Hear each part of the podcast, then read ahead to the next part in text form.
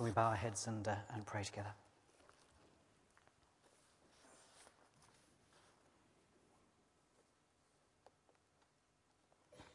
Heavenly Father, in the hearing of your word, uh, in the setting out of your uh, the, these signs of your love in bread and wine, may it be for us too that today uh, salvation has come to our own house. In Jesus' name, Amen.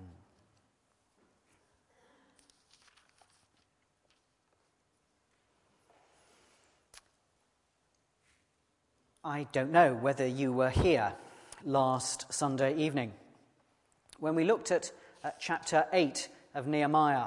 Uh, do turn to Nehemiah if you would. We're kind of around page 493 ish.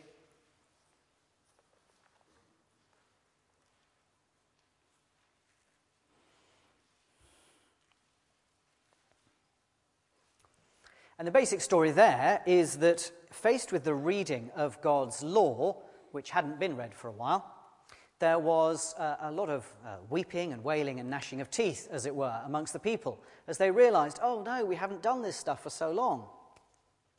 Uh, and Nehemiah and the others have to say to the people, no, no, no, no, that's not why we read it. We, okay, you may have to go through that. But actually, what we wanted was a celebration.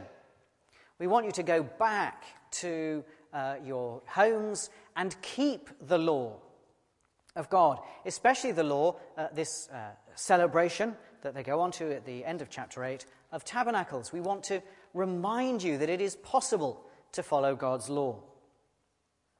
And so in chapter 9, kind of as we've experienced in the reading that we had, what they do is they kind of organize all of that feeling. They celebrate what God has done for them down the years and in history.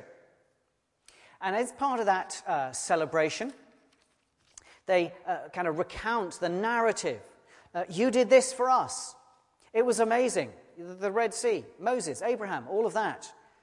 But we did this. But then you did more good stuff. But then we did this.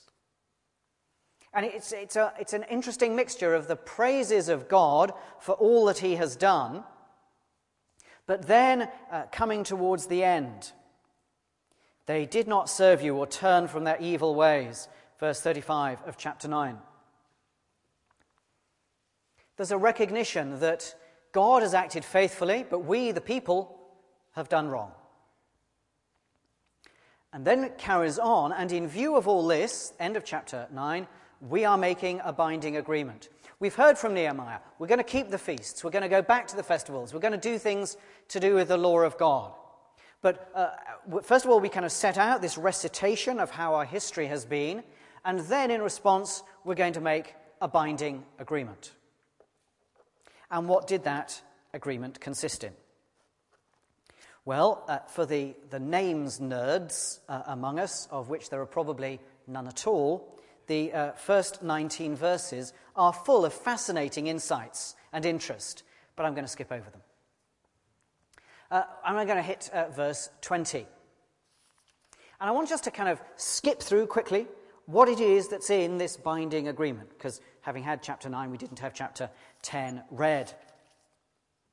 All these people, verses uh, uh 19, uh, is it? Mm, no, sorry, verse 28 through to uh, 29.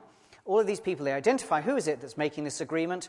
First of all, verse 30 we promise not to give our daughters in marriage. One of the things that was a really big deal for Nehemiah and Ezra um, uh, was that what was happening as they returned the people from uh, exile, very few, feeling very weak and feeble, and they started to intermarry with the populations around them, possibly with good intentions to re establish a people but Nehemiah and Ezra said, No, no, no, no, that's faithless. God will re-establish the people. Don't you worry about it. The important thing is that you keep the boundaries of the people. So we are not going to give our daughters in marriage to the surrounding nations.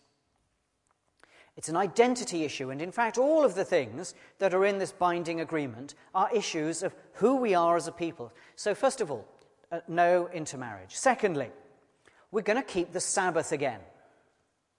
So, verse 31 When the neighboring peoples bring merchandise or grain to sell on the Sabbath, we're not going to buy from them or on any holy day. And then there's going to be the Sabbath of years. Every seventh year, we will forego working the land and will cancel all debts. So there's going to be uh, no intermarriage. We're going to guard the boundaries of the people. And then, secondly, we're going to be obedient to this marker of our character as God's people. We are going to keep the Sabbath, the Sabbath of the week and the Sabbath of years. And that, that of course, I assume we kind of all realize it. No one was doing anything like that. Uh, around them were all the peoples who would work and work and work for weeks and weeks and then keep the odd religious festival here and there, randomly scattered according to the year. No, no, this was going to be a regular weekly marker. We're going to mark ourselves out as different. And then uh, there is a, a, marker to do with the temple. Uh, verse 32 We're going to give a third of a shekel for the service of the house of our God, for the bread, for the grain offerings, uh, for the holy offerings, for sin offerings, for all the duties. Verse 33 of the house of our God. Uh, not only are we going to kind of uh, bring what has to be sacrificed, we're going to make it possible for it to be sacrificed, because in verses 34, uh, in verse 34, they're going to bring the wood to make this possible. This is very detailed. Uh, this is like um, uh, this is like you completing uh, some sort of form to say, I promise to give Holy Trinity uh, this much money every year. Oh, and by the way, I'm going to leave in instructions that it shall be collected in the following fashion. Um, and the uh, security truck from uh, is going to turn up uh, at the door every Monday after Sunday so that it can get taken to the bank. I mean, this is very detailed stuff. That, that they, they, said, they say we're setting aside the wood. So they're going to keep the uh, obedience, they're going to be obedient to the temple tax, and they're going to be obedient to the, what the law had to say about the offerings. And most of what's left is about the offerings. We're going to bring, verse 35, the first fruits of our crops and every fruit tree. We're going to bring, verse 36, the firstborn of our sons and our cattle, uh, our herds and our flocks to the house of our God. Verse 37, we're going to bring to the storeroom the first of our ground meal, of our grain offerings, the fruit of our trees, and of our new wine and oil. And we're going to bring a tithe of our crops to the Levites. The Levites were the sort of huge, they were um, the, the tribe that didn't have land. So they depended on the offerings that rolled in. And the Levites themselves, or huge numbers of those, uh, had a, a, kind of uh, subdivision within them of the group of the priests. And from all the tithes that were brought to the Levites, the Levites tithed a tithe, and that kept the priests going, and they say that's exactly what they're going to do. Uh, and uh, verse 38, again, they're going to make it, they're going to be specific. Uh, they're going to make sure there's an accountant ready. They say a priest descended from Aaron is to accompany the Levites when they receive the tithes, just to make sure that they do get it all in. And the Levites are to bring a tenth of the tithes up to the house of our God, to the storerooms of the treasury, to make sure it all gets delivered. Now, across Exodus and Deuteronomy and various other bits of the Old Testament law, all these things were in place. There's nothing new here. What's new is bringing it all together, because Exodus has some of these bits, and Deuteronomy has some of these bits, but actually, we have no firm knowledge that any of it ever actually happened. It may well be that this is the first time that someone says, Oh, yeah, now we've rediscovered this, we really are going to do it, and that they did it. All of it is about identity. They're going to have pure marriage. They're going to be obedient to Sabbath days and years. They're going to pay the temple tax, and they're going to sort out the offerings. There is one element that is completely new here, though. Up to this point, uh, the temple was maintained entirely from the revenues of the monarch, whoever it was at the time. It was kind of part of the dues that it meant to be the king. If you were the king, then you kind of paid for the upkeep of the temple. But this is after the exile. And if you, how many of you have been to a Jewish synagogue for worship? Okay, how many of you have been to a Jewish synagogue at all? Just look at the place. Okay, that's a few more. What happens in a synagogue largely derives from this period of, of, of, the Jewish writings. What happens now is the shift from sacrifices to the beginning of this emphasis on performing the law as it's written. So, although, yes, there is now this, yes, there's the temple tax, yes, there's the, um, the offerings and sacrifices that need to be undertaken, one of the things that's new now, and it spreads throughout, is that they're all going to pay the temple tax. There's a kind of democracy begins to be recognized among God's own people. It's not only now going to be for the king to keep the temple going, going to be for all of us to keep the temple going. We tend to think that there was a time in the life of Israel where the Spirit fell perhaps upon the occasional king, the occasional judge. But really, we wait until Jesus for the Holy Spirit of God to fall upon all his people. And indeed, that is the case. But we do begin to see from now on this, this developing spirit of it's for all of us. We all are part of this people, and all the people are to maintain this identity. Now, what I want to draw attention to is verse 38 of chapter 9. In view of all this, we are making a binding agreement. Because I want to recognize what it is that could have been their response. If their response to their own sinfulness, which was there in chapter 8, and to a recognition that it's kind of their fault that they are in deep trouble uh, at the end of chapter 9 because they're still feeling the oppression of uh, foreign forces. It would have been so easy, would it not, for them to say, well, in response to that, we give up. We're just in despair. We've been dragged off to exile. Pitiful numbers of us have come back. Against tremendous opposition, we've put up a bit of a wall, and yes, it's, it's okay. We've made some allocation of the, the lands within it. But really, this is so far short of what we were promised. It's our fault. And if it's still, if even after we've come back from exile, it's still not right, they could have given up and gone to despair. And I think that matters because I rather suspect that that's a challenge for lots of us. When we know, I, am assuming, by the way, that I'm talking to people, um, not those who have once in their life come upon the awareness that they are sinners, but are acutely aware that week after week we are sinners. Uh, are acutely aware that we still didn't get it right this week, that whatever that problem was, it happened again that we did something randomly new and still not what God would have wanted.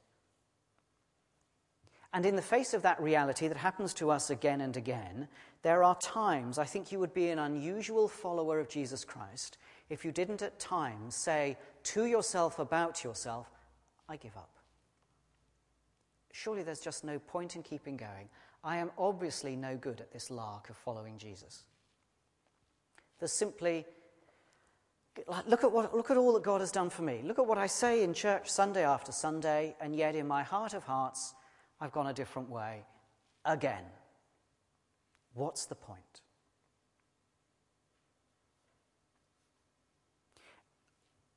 For our own hearts and minds, when you look at the life that you have lived the last day, the last week, month, year, whatever, what answer would you give if I said, now complete this sentence in view of all this? In view of all that you know yourself to have been and done in the last period, what follows? And so it's extraordinary, isn't it, that for them, in view of all this, in view of all this total disaster that they have acknowledged is their fault, they are still saying, we're going to make a binding agreement. There is something about the mercy of God that draws out of us not despair, but worship. Because that's what this is in chapter 10. It's a declaration of how they propose to worship God. And it's the worship of free hearts, saying, We, no one, no one is binding us, we are making a binding agreement upon ourselves. And they do it in what I suggest quickly, uh, and just for the sake of uh, holding it together, are three areas. First of all, it's character, their identity.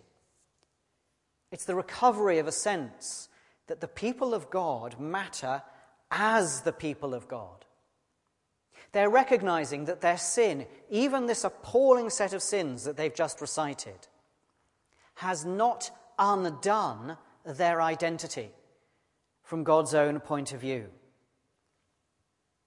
They're going to stand out from the world. They're not going to intermarry with everyone else around them. They're going to say, yes, we do have this identity as the people of God, and we are going to keep distinctive, even if it causes us some problems, even if we're smaller than we might be. Which may be a good thing to remind us about. That it can be a good thing to stand out and not to follow the world around us. It can be a good thing for Christians to stand out. And I mentioned two. One, restrictively. We do have different standards of sexual ethics from the rest of the world around us. And sometimes there are voices heard in the church saying, oh, but if we stand out too much, then the world won't love us and the world won't follow Jesus. We won't be able to persuade the world. To which God seems to say here, look, that's my problem. You just get on with holding your identity together. There are times when identity needs to be restrictive in that, that way. But I also, because I was thinking that was the kind of that's the obvious one, I thought, well, there are, there are other times too, not, not restrictive, but abundantly. I remember Clare Short, the um, uh, Secretary of State, as she then was, for overseas development, saying that she would go abroad to projects here, there, and everywhere uh, around the majority world. And she would say it was interesting that uh, uh all the government agencies would leave. And that would leave just the NGOs and the churches. And then, under pressure, the NGOs would leave. But again and again, she said, we found that the people that stayed on the ground to serve those in need were the churches. Sometimes we stand out restrictively, and we might look at our ethics. Sometimes we stand out for our abundance, for our generosity of spirit it's not a bad thing to stand out. So there's a character there. Secondly, there's a care, because the Sabbath, of course, was a social provision. If you're not working on a Sunday, Sunday now, Sabbath then, there is time to, to take a break. You can't oppress someone if there isn't anyone to oppress because you're all taking a break. The Sabbath is a caring provision for society. And then, thirdly, there is this sense of uh, not just character, not just care, but everything being done in common. Uh, uh, this tax, as far as we can tell, for the upkeep of the house of God, though it's in the law from way, way, way back, had actually never been paid. And neither had the offerings all been organized. And that's actually why they explain why the security van has to come and a priest has to assess the, making sure that it all gets gathered in safely. The offerings had never, as far as we can tell, actually been organized. Okay, how is it going to happen? But Nehemiah is a great organizer and he arranges it. And everyone is now going to do it. It's not just the kings and the princes. If you read back through Nehemiah, it's clear it's the kings and the princes have got a huge responsibility for things having gone wrong. But now, as we look to how things are going to go right, according to Nehemiah, everyone is going to take the responsibility.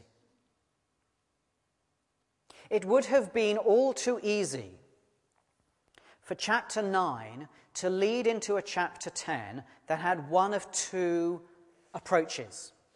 One would have been a judgment from God. Yes, it is your fault. You are a waste of space. You are history. Goodbye. The other one would be a kind of crushing mercy, if I can put it like that. And by that I mean this. Uh, yes, this is your fault. But it doesn't matter who you've been, doesn't matter what you've done.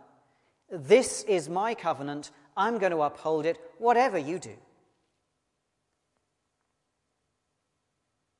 And the glory of this story and why it can be helpful for us is that God takes us seriously. He doesn't just sideline the people, even when they are consistently failing, He's still interested in their response to His love and His care, and He wants them to pick up and start again. Mercy from God is meant to be creative. It doesn't just obliterate you.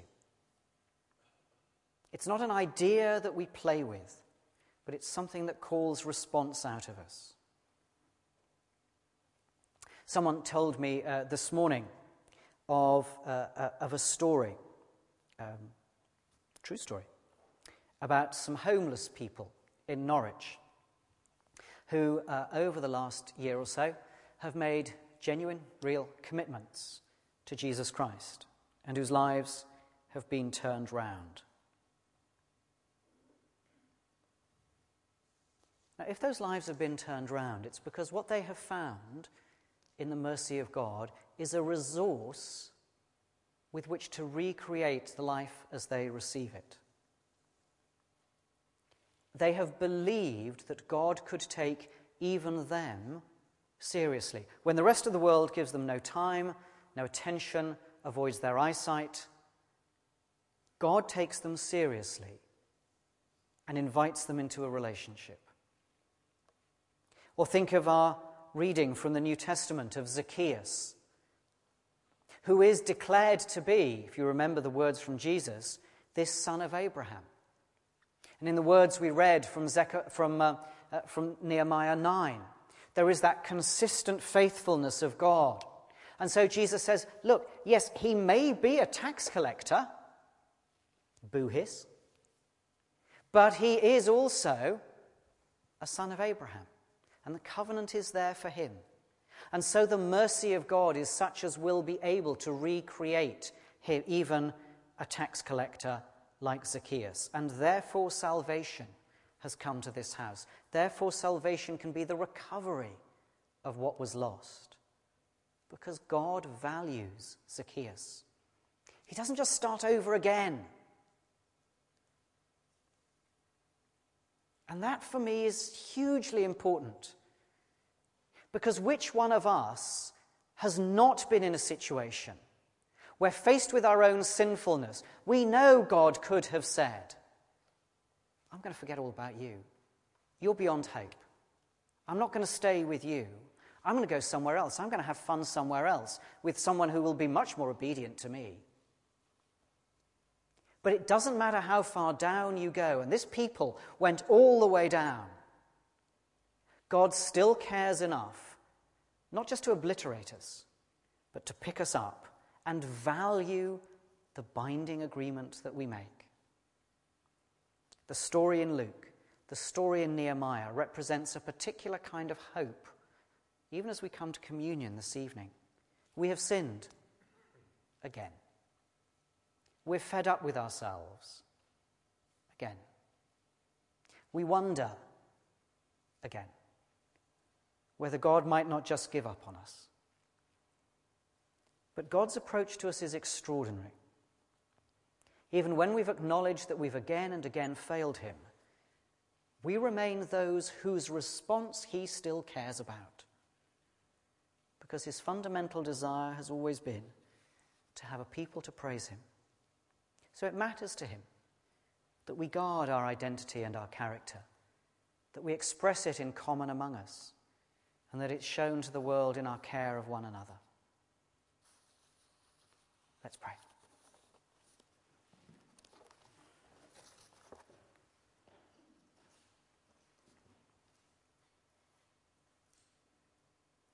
A moment of silence just to let God know your delight that he should continue to value your response despite what you know to be the realities of failure.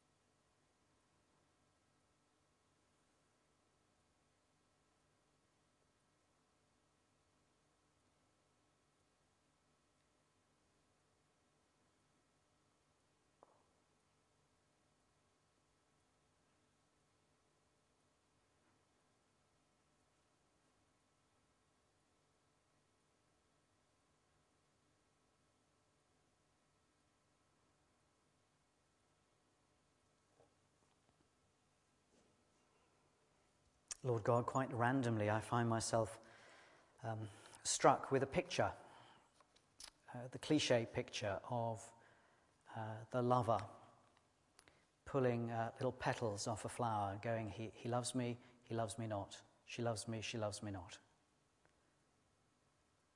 And as we come before you tonight, we give you thanks that the last petal on that flower is always, He loves us. That whether or not we've loved you, the last petal is always, He loves us. Give us the grace to make in our hearts every moment, every day, that binding agreement. And as we break it, as break it we will, to come back to you and know He loves us. He loves us. He loves us. Amen.